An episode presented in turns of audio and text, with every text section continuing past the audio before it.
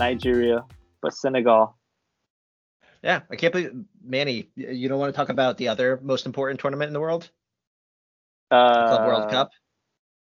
dude. When did that even happen? What what is that? What, Hey, That's what what I said.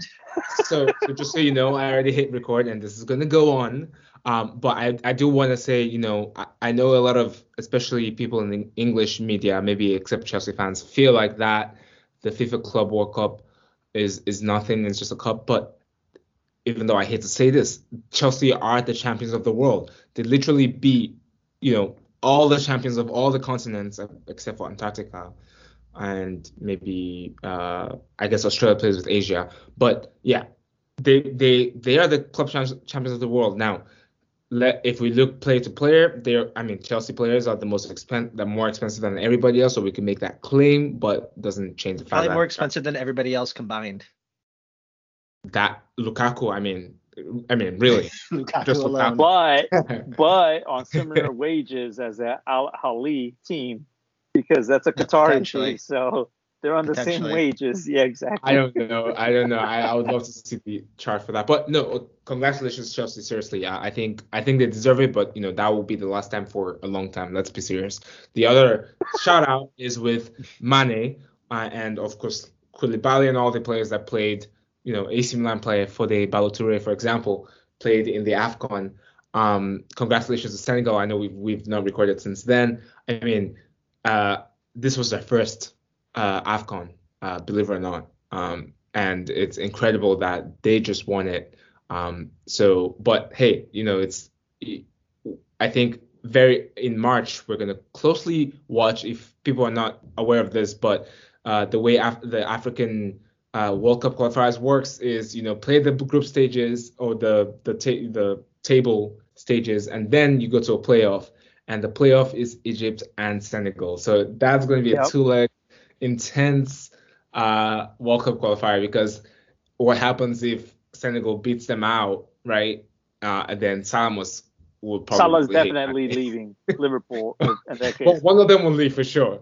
One of them. Does does sure. AFCON? Do you think AFCON has the most brutal qualification process for the World Cup? It's like you have to play a whole group stage, fight for months or years to top your group stage, and then it could all like it, it still comes on comes down to a two-legged tie.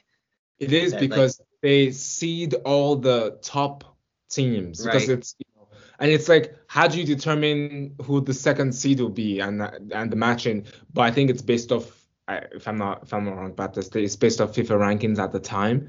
But man, like that is I think it is brutal. Um, but they need to know, give uh they need to give Afcon uh, more uh World Cup spots. It doesn't make Yeah. sense. That Well, hey, like well, it doesn't make just sense wait when for you the- have 55 countries battling for like the same amount of spots as like a right. you know CONMEBOL for example, which only has like 14 countries. You know what I mean? Yeah. Well, Yeah. that's why we're uh, yeah yeah exactly. In South America, you can finish in fourth best in the continent out of like whatever 14 and qualify for the World Cup. Whereas in AFCON, like in UEFA, like the way like Portugal and Italy have to play each other for like a lot like because they neither of them were able to top their group. That's like the equivalent of the happy path in AFCON. Is like that's the best case scenario is you win your group and then you still have to do that like you know super tense last minute um playoff tie. And then to get to those, the don't even get started on those UEFA coefficients because Ugh. Belgium has Yeah, been ranked my number God. one for the last like five years, yet they haven't even reached a final in any tournament. But Oof. somehow they're still ranked number one. So, but you know what? We're gonna get into that a little more later on in the summer as we get closer to the World Cup. So, That's true, and, and I actually I, I want to quickly visit this uh, this uh, increase in the spots for for African nations. Uh, if you notice, for example, France, a lot of countries have um, African players that that maybe they were born in that country. So Lukaku, for example, actually I think Lukaku was maybe born in I Congo, He was the Democratic. was he born in Congo or was it just Yeah. is it just his family's from Congo? Okay. Well, my point is I think if more African countries are going to the to the World Cup, I I would I'm willing to almost bet that you'll start seeing players that are based in Europe actually choose to play for the country. Like for example, now we're seeing Ademola Lookman uh who represented England, I think, in the lower under 17s or whatever. Uh, now he has now switched allegiance to Nigeria, for example, and and he's doing that. Let's be honest, at, at the time when he knows that we could potentially go to the World Cup, and he knows he wants to play in the World Cup. So I think the more countries we see, the more. Actually, this is such a something a realization I just I, you just gave me, Manny. Actually, and I think I I wonder if people are already having this talk, this talks already, um, uh, you, you know, behind the scenes, but uh, real time update: Lukaku was born in, in Belgium, and and that, I guess it does make sense. But he speaks the the Congolese language, so His language, Right. his uh, family's from yeah. Congo, so Yeah, his- Um, Uh, yeah, his dad, his dad played international football. I don't know that off the top of my head. I'm full disclosure. I'm on the Wikipedia for sure. Wait, uh, but I That's my thought you were check. on Wikipedia. All right, That's anyways, right. let's let's stop. Let's stop. I think this is a conversation we'll have, especially maybe when we have the the World Cup playoffs for Europe, because we will still have that in March, and then the African one in March. I think that'll be a very good time to actually talk about this. Um, so, but let's let's go into the hot topic of the day. I mean, it's Champions League is back. I think we.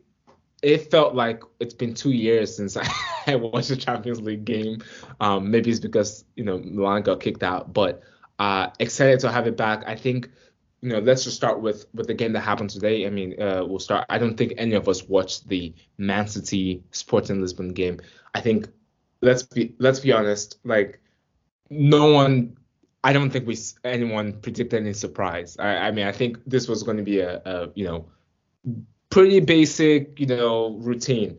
Um, honestly, I'm I guess I'm a little shocked that it's 5-0, especially if you really think about it. It's the round of 16, and it was the top two team that came through, and somehow we still have a 5-0 in you know in a in a leg. So uh, I'm not gonna lie, that I think that's the only drawback to this whole thing. Um, I I don't know how I I'm not saying Man City is not strong, but 5-0 to me seems excessive for a Champions League game in a knockout stage. So I don't know what y'all feel about that. I mean, Well- Sporting didn't put up much of a fight. I watched the highlights. So you're right. I didn't watch the game itself, but from the highlights, Sporting rolled over and made it even easier than maybe it, it normally would have been for Man City. And to be honest with you, Bori, we already know that Man City is going to be, you know, get out of the round of 16. It's when they get to the quarterfinals when they really start choking. So, no, no, no surprises here. Pep didn't tinker just yet. He's got another round before he starts doing that. Yeah, Did he one one the- real one, one one surprise here though is I, again I, I think we kind of mentioned this offline. Um, I've I this is something I've just noticed. Last season, Kevin De Bruyne was very vital for for for Man City, and the, I know you're gonna kill me, but the reason why I'm saying this is last season Pep was always playing Kevin De Bruyne in EPL games right before the Champions League game, and then he would take him off like you know at the 70th minute or whatever. Um, but it seems like maybe Pep is taking the Champions League more seriously this season. It, it- that's what it feels like to me. At least the rotation feels a little off. Like I think if there was one constant in, in the games in City games last season, it was always Kevin De Bruyne and Ederson. I you know I don't know the stats yet, but but it just always seemed like Kevin De Bruyne was playing every game. But this time around, he benched him last you know last EPL game. So I wonder if if really Pep is taking this more seriously, and I think my, my reason why I'm saying that is I know you say you're saying he's going to choke in the quarterfinals or maybe in semifinals, but maybe this is the year. Maybe this is the year they get to the final. Maybe they don't win it, but maybe this is the year they get to the final. They've Yes, got a lot of Like padding. last year. Ugh, right, or the year before that. That is true. That is true, actually. Uh, well, maybe I meant this is the year they win it. Yes, like they've been predicted to do the last three years. yeah. yeah. Joe, go I- ahead, Justin. You were saying? Um, I was just gonna say Bori Bori picked up on that and was just uh, disappointed in that tactic because it probably screwed up his fantasy team. Because you know, Bori, you must have Well, on your fantasy team, your I mean- EPL fantasy team. Th- that is the only reason why I won last season because of him.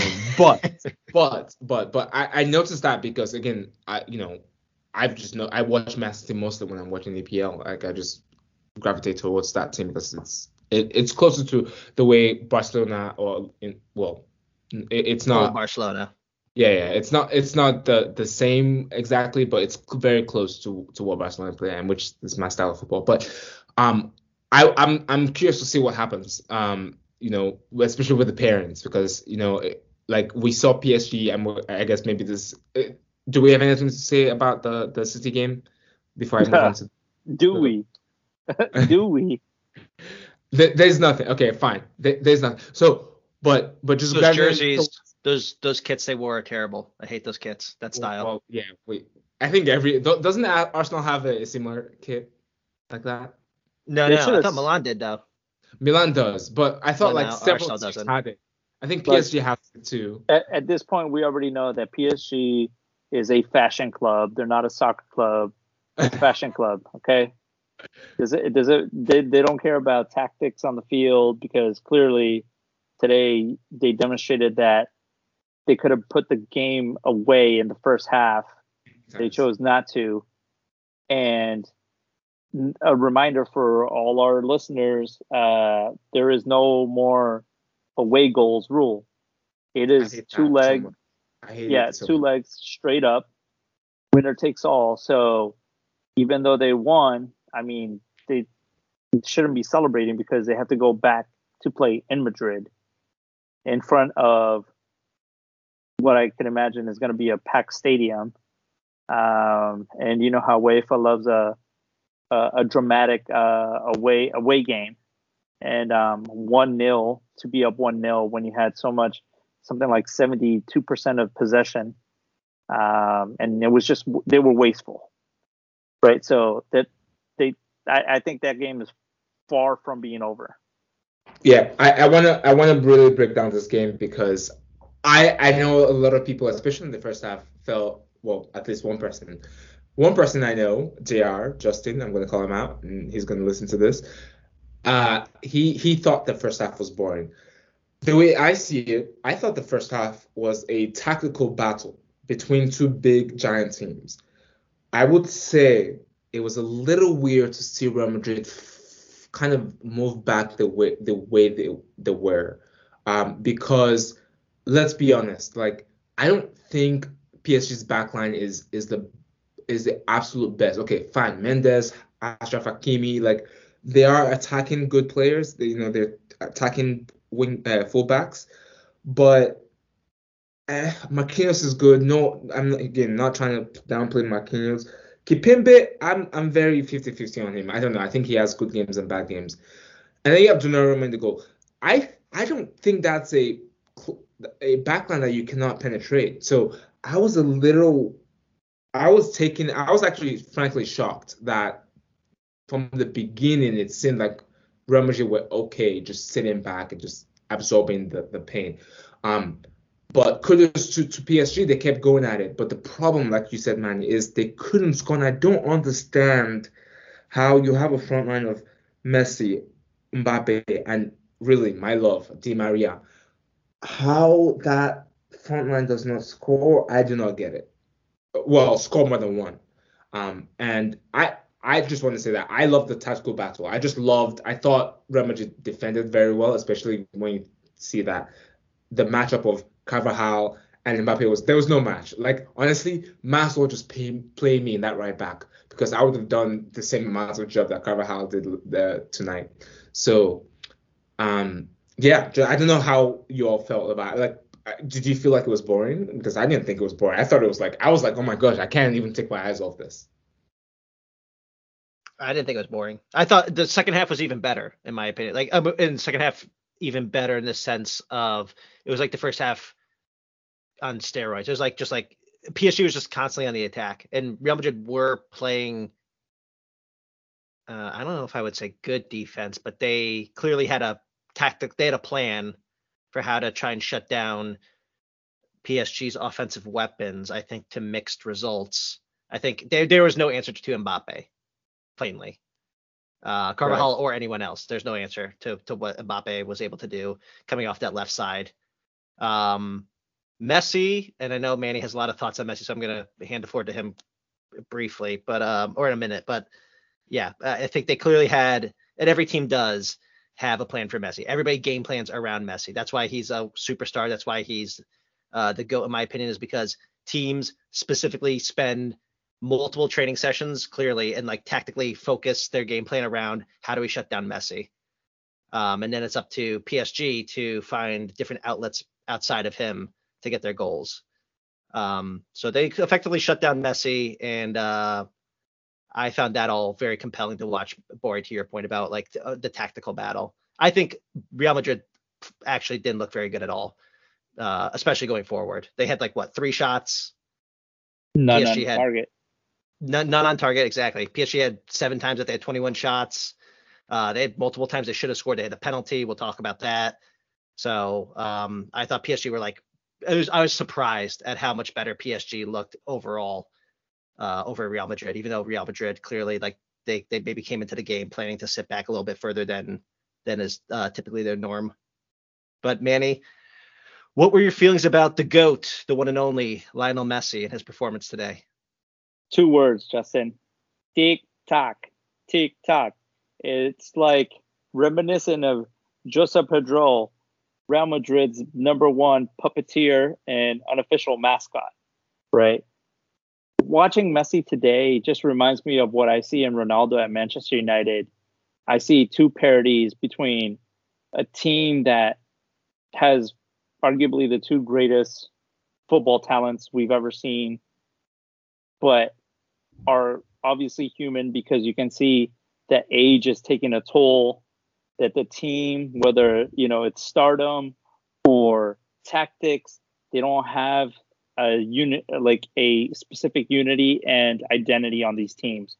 Um, what i see with ronaldo with manchester united is the same thing that i see with psg where they try to force the ball to these players. And yes we've even talked about it where these players are like the argument is a moment of magic can happen from these players right. But at what point does a coach actually say, "Hey, listen, like we need to start playing as a team rather than trying to force the ball and trying to make something happen?" Because that's exactly what PSG did today. Um, I counted at least three or four chances where Real Madrid would try to play on the counter because that was their game plan, right? Sit compact, almost like a low block, because PSG was just trying to pass through the lines and play one twos with Messi, with Mbappe, with Di Maria, and the center backs for Real Madrid were doing a good job of coming out. Uh, they were very well. They were doing very well as far as like discipline goes, except for the actual fullbacks, right? Like we we talked about it. Carvajal was getting destroyed against Mbappe, but um, you know, 21 shots, eight on target, one p- missed PK as well, you know? Like that's unacceptable for a team that's got arguably the most prolific attacking trident in Europe's top five leagues. And to me, like I said, three, four counters that Madrid tried to play and they got cut off by either Verratti or the midfield of PSG and quickly got turned over. And instead of playing the quick counter with Hakimi, who's probably one of the quickest players on the on the pitch instead of trying to play him through on the wings and try to create something you know on the you know through the wings um trying to cross it or trying to do something like um, they were trying yeah. to force Messi the ball in the middle only for them to get dis- dispossessed uh, a number of times by either Kroos, Modric, or Casemiro. So so I well, so I agree with you on the latter part what you said. The earlier part, just going back to the Messi thing real quick, and, and again, like I I don't have the stats. By the way, just FYI for everybody listening, quick stat I just found out: Messi has missed only five penalties in the Champions League. Um, actually, before tonight, all the, the his last five penalties that he uh, he played, I think he got all of them. Um, and four of them were on the same exact side that he missed tonight. So uh, kudos to to Courtois for doing his homework. I think he he definitely d- definitely studied that for sure. Um, uh, so yeah. Anyways, so so that's it. Um, I will just caveat again. Like I think we are desensitized to the awesomeness of of Messi and Ronaldo. I do I do see what you're saying. Like they're trying to play through Messi, and that's kind of hindering the team. I get that.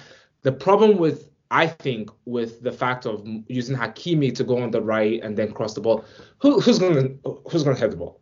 Like, uh, I think I believe uh, well, Alaba, uh, Militao are bigger than they uh, than than um, than Mbappe. He's not gonna head the ball. They're gonna brush him down. I think the only thing that he has over both of them is just speed and as we saw Carvajal dribble. Like he he can dribble. So if if we want if you want to play down the the wing and then cross the ball into to who, well, it has to be Icardi, and that's why I personally felt that Neymar should not have been the right entry at that point because it's clear you're making these chances. It's clear that like you know you don't creating chances is not a problem. You just need somebody to help finish, and maybe you've tried to try to play through Messi and then have Messi link up with Mbappe or or, or Di Maria, and it's not working out. So why doesn't Poch just bring in a big defender and and then try the other way, which is we know that Hakimi is a good assist. He did that in Inter Milan and he connected very well with Lukaku.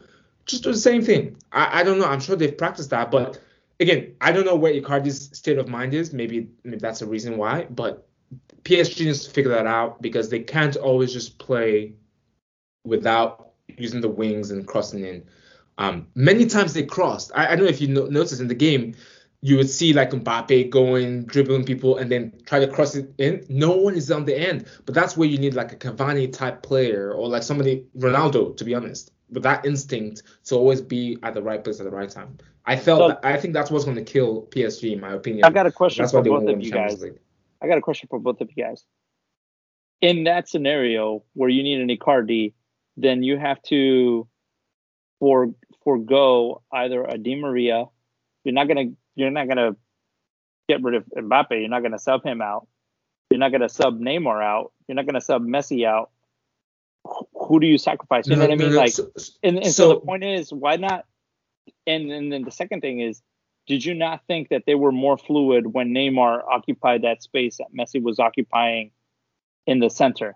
When when Neymar came on, even though it was for like what 18 minutes or whatever it was did he not create more did they not move more quickly the ball through the center and Neymar I personally that, think that assisted Mbappe for the goal I agree. No, no. So, so, I, so, don't get me wrong. I'm not saying that like you know what they have, those front three is not working at all. I just think, given what went on in this game, you've tried, you've tried, you've played through the middle, you've played, you've tried everything. Nothing is working you need a striker that can score on half a chance. That's what you need. And for me, I look at the bench who can do that. Well, it's it's Icardi. So I do get your point with the Neymar thing. I personally think um, uh, Real Madrid were tired towards the end, and it was easy for them to play through. I'm not saying that Neymar is not good, but also let's keep in mind Neymar is not played. He just came back from an injury, so I didn't think Neymar was supposed to be even like shouldn't have been in this game. I think I'm again obviously without knowing the actual true like obviously I don't know how it was going to happen, but I'm willing to bet that if Icardi was in that game as a sub when Icardi came out, put Messi on the right, put Mbappe on the on the left, and Icardi in the middle, I think they would have scored more than one goal uh, tonight. But again, I don't know. I obviously like hindsight, like I you know, I it didn't happen, so I didn't. it was just my guess. I just felt like it was a it was an odd change when I saw Neymar in. But I get why you bring Neymar in because it's Neymar, right? But it's just you've tried that same way, it's not working. So why not try something else? Yeah, Neymar did well when he came onto the field, even though it was more of a cameo. I mean, he got the assist. Uh, he had a good chance. I don't know if a, if he was trying to shoot it or you know volley it across the face of the goal. It just he had put, put too much power behind it. That was a, a few minutes before Mbappe's goal, and that actually was a chance. One of the four key opportunities that Messi created.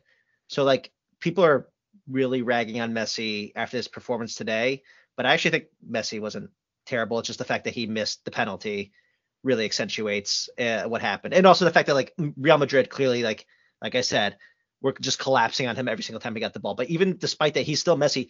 He I think he he he had a bunch of key passes during the game. He had a good like what 82% pass uh, overall, created n- uh, numerous opportunities.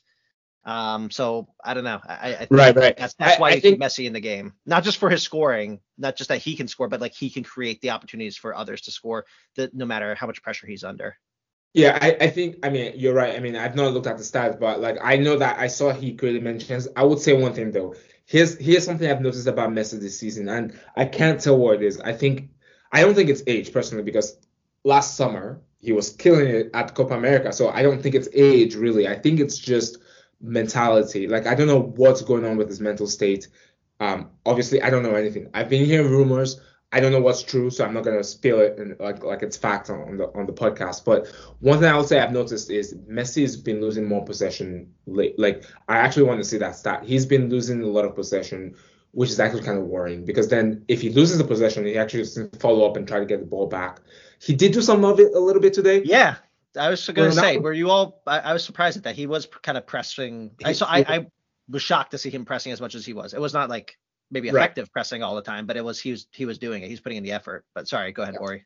I know I did say that a few times, but but I think the game, the way the game has shifted, you need Messi to press because let's let's be honest, if he if Messi had pressed the full 90 minutes and maybe his legs cannot do that anymore, but if he had pressed in certain times, I think the backline would have lost the ball or Madrid's backline because the way I was like, wait, there's so much space. So if Messi just occupies and just moves up and, and occupies that space, that would close the gap. But I felt like he kept giving Alaba and Militao a chance to kick it out. So I don't know. Again, hindsight is 2020. I don't want to delve too much in this game because we have to talk about the other games tomorrow. But any any last words? And I think I'm sure well, I'm not going to do a disservice here. Let's give. I think honestly, maybe the man of the match really was Verratti. So if, if, if- let's be honest. Uh, let's be honest. No, it's it was Mbappe. Courtois. It was. It was Courtois. No. It's Mbappe, oh, or maybe you could say Courtois. Yeah, maybe. Well, but like okay, it was. okay, let's say let's say on the PSG and side. and you know I dis I dislike Courtois, but for me to admit that, you know, he he kept them in the game single handedly. Like Yeah. Right. Messi, I mean, like Mbappe had a great chance that again, Messi created it in the first half. That and where Mbappe like again smoked Carvajal and then used his strength to hold him off after Messi lobbed the ball forward for him, and Courtois just made himself big. And you don't see Mbappe miss one on ones, essentially a one on one like that that often. but he gets into the box, and Courtois did great there. He had the penalty save. Obviously, He saved a number of penalties this season.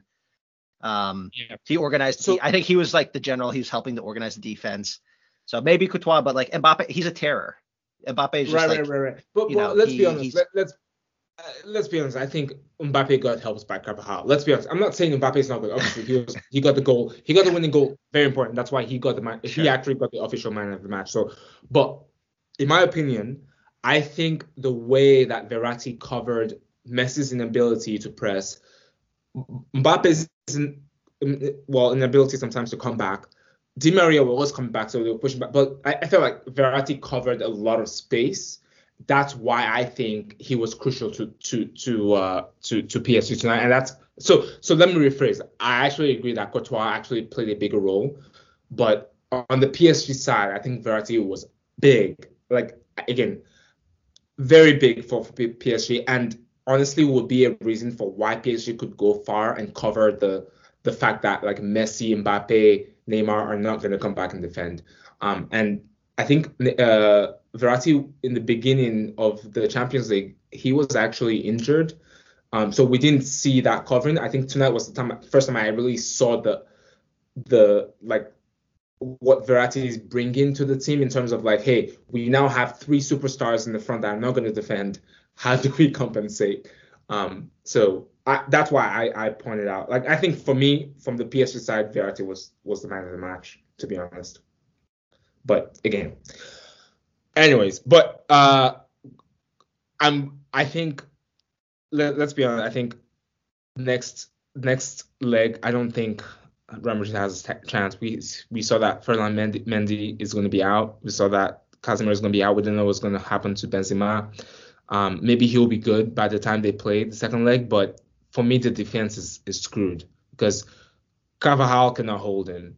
Um, Mendy is out, which means that who's going to start? Maybe I guess it has to be Marcelo, right? So we're talking about two shaky fullbacks. I don't see how that's gonna like. They have to buy. They have to do an emergency purchase. I think for that for that second leg. How, how do you how do you guys feel about that that second leg? If I like, I mean, I'm not even a Real Madrid fan, but my my blood just ran cold when you said that.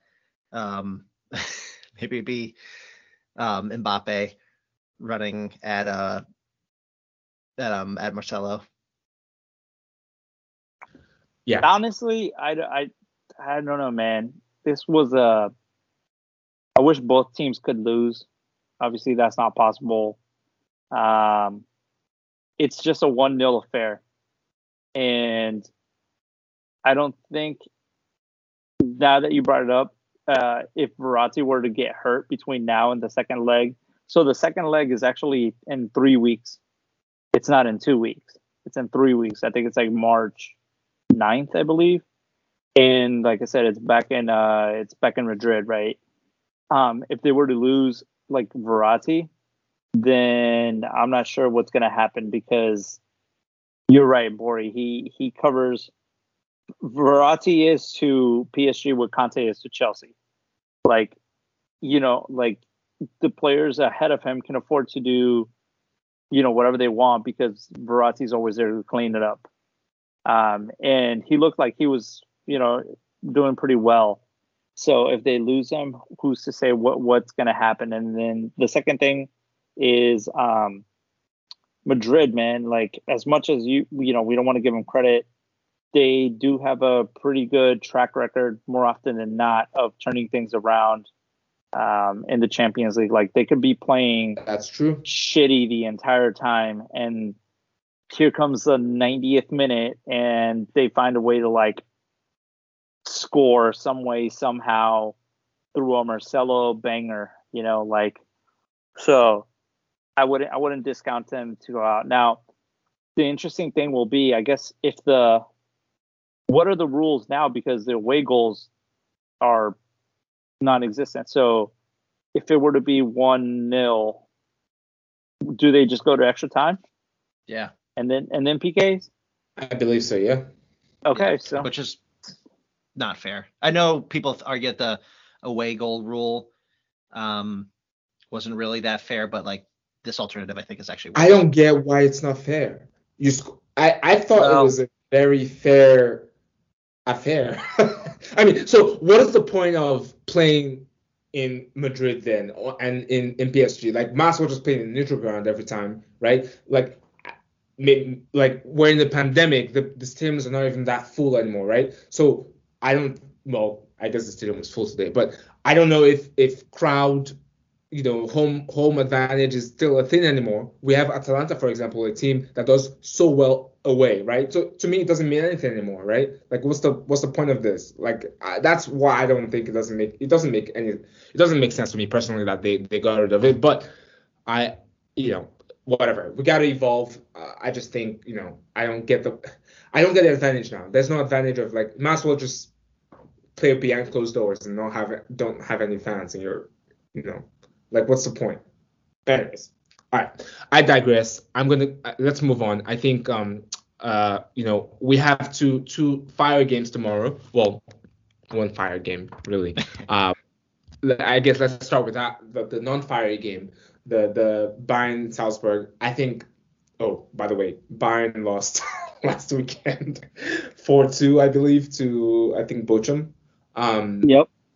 uh, I didn't watch the game, so I don't know what's going on there. I would just assume that was just a blip, and they were like, you know what, I don't care. We're what seven points or whatever, how many points they are uh, over Dortmund right now. Um, I think it's a given that Bayern will beat Salzburg, and that like I don't think there will be any problems with them, right? Or is there something I'm missing? You're missing the the uh, next great hope for America and one Brenden Aaronson playing for FC Salzburg. All right.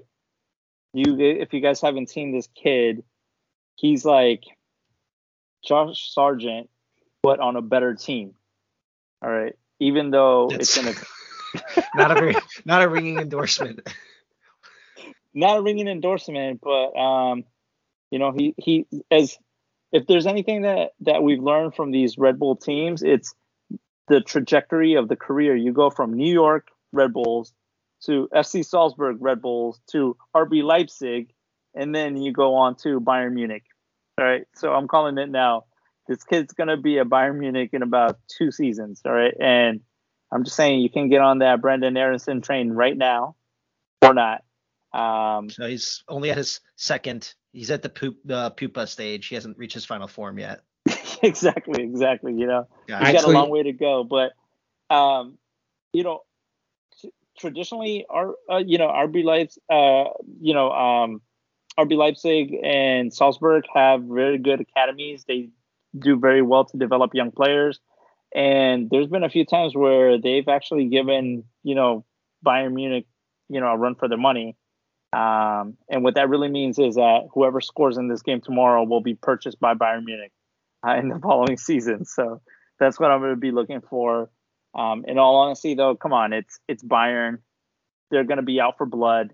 They just got embarrassed by a mid-table team in the in the Bundesliga over the weekend, and you can bet that they're, they're going to try to you know rectify this by probably outdoing what Man City did to uh, to Sporting today.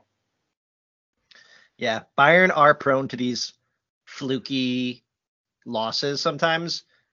Very rarely are they prone to having two fluky losses in a row. So I think Manny's probably right. It's going to be they're going to be getting their uh, frustrations at that last match out on poor um, Red Bull tomorrow. Let's yeah, talk about the real we, game.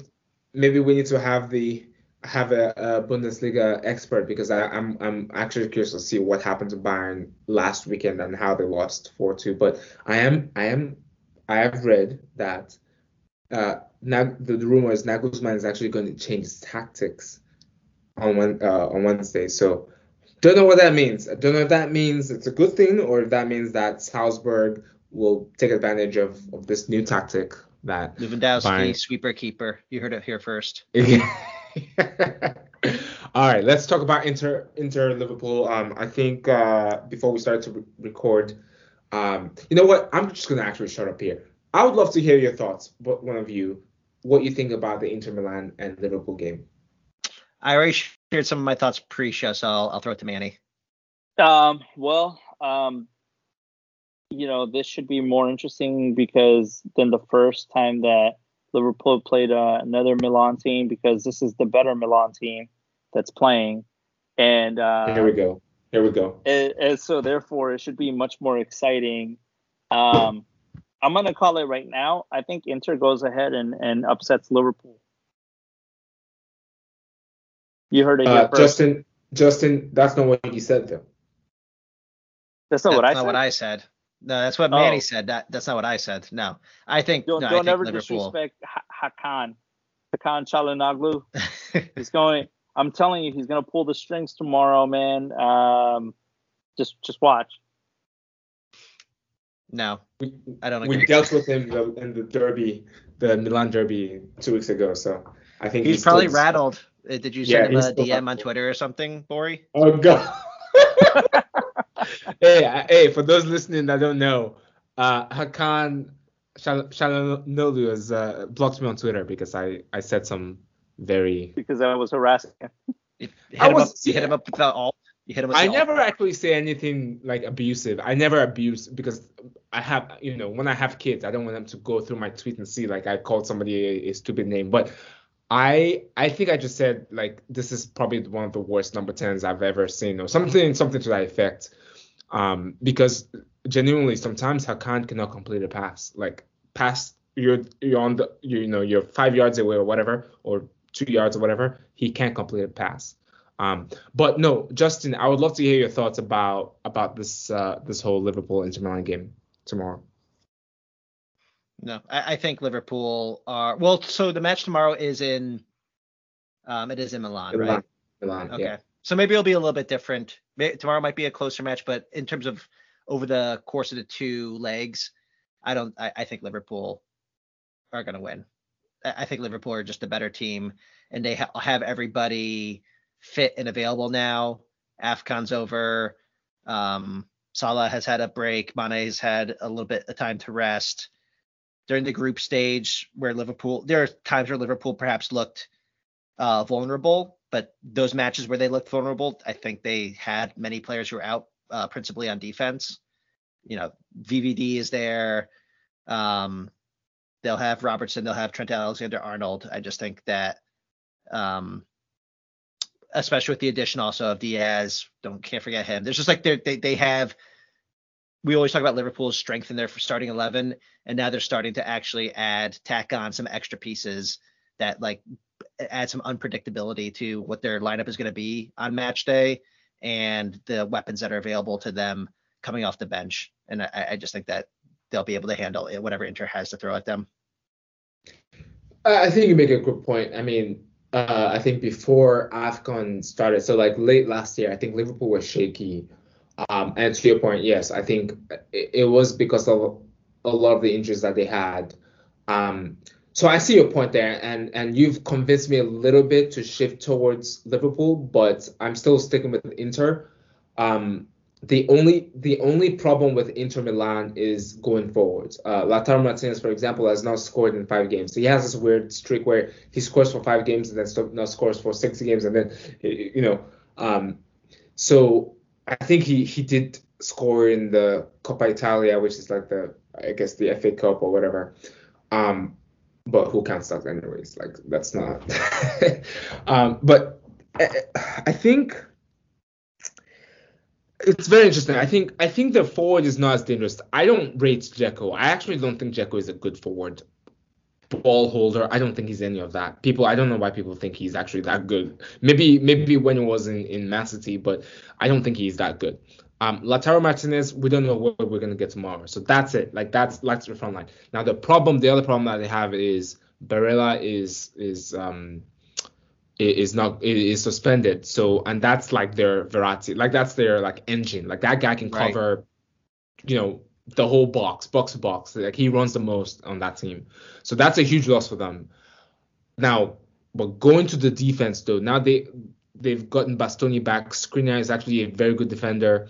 Uh Handanovic, he's good, but you know, he has his moments. Wing backs, Dumfries, kind of weird, but I don't think he's that. I think he's good, but also that I don't know. He's kind of weird. Perisic is the one I, am really excited for. Now, I think defensively, Inter Milan can shut them down. Offensively, I don't think Inter Milan can do anything. Now, I think where where Liverpool can really hit um, hit um, uh, Inter Milan is is with set pieces. Um, and uh, uh, Alex Alexander Arnold, he's very good at you know dead ball situations.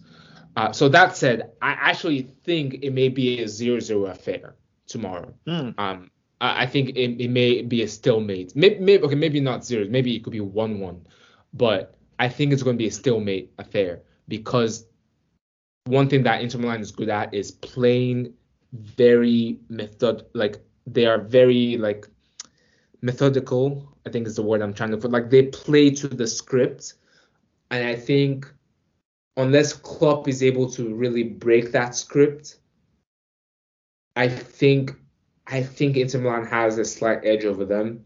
But given the, the players that are out and given the fact that like uh Martinez is, is not firing and I don't think Dzeko is honestly that good, um, I think they will have difficulty scoring. So who knows what's going to happen? I just think I think the defense can hold Salah and Mane, and I think they can. Yes, I believe they actually. I don't, I don't think I, I, I believe they can. Um, I think we're underrating Inter Milan's defense a little bit actually.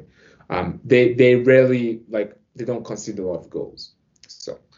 Sure. I, I so I agree with you. I mean, like Inter does have a great defense. I mean, they're competing for the title in Serie A this year. They're they're a great team.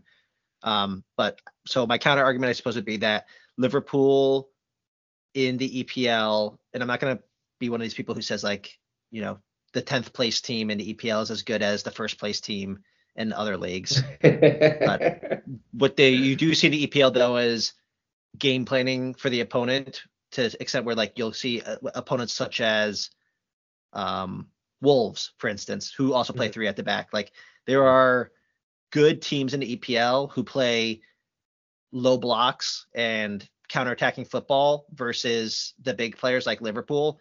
And despite this, Liverpool always finds a way to like Liverpool is very Well, good at breaking down those those. Inter has better players though. I mean, if, if you match the yeah, players, but it's like the system, but correct, uh, uh, without a doubt. Yeah, Skriniar is like a better center back than, you know, uh, right?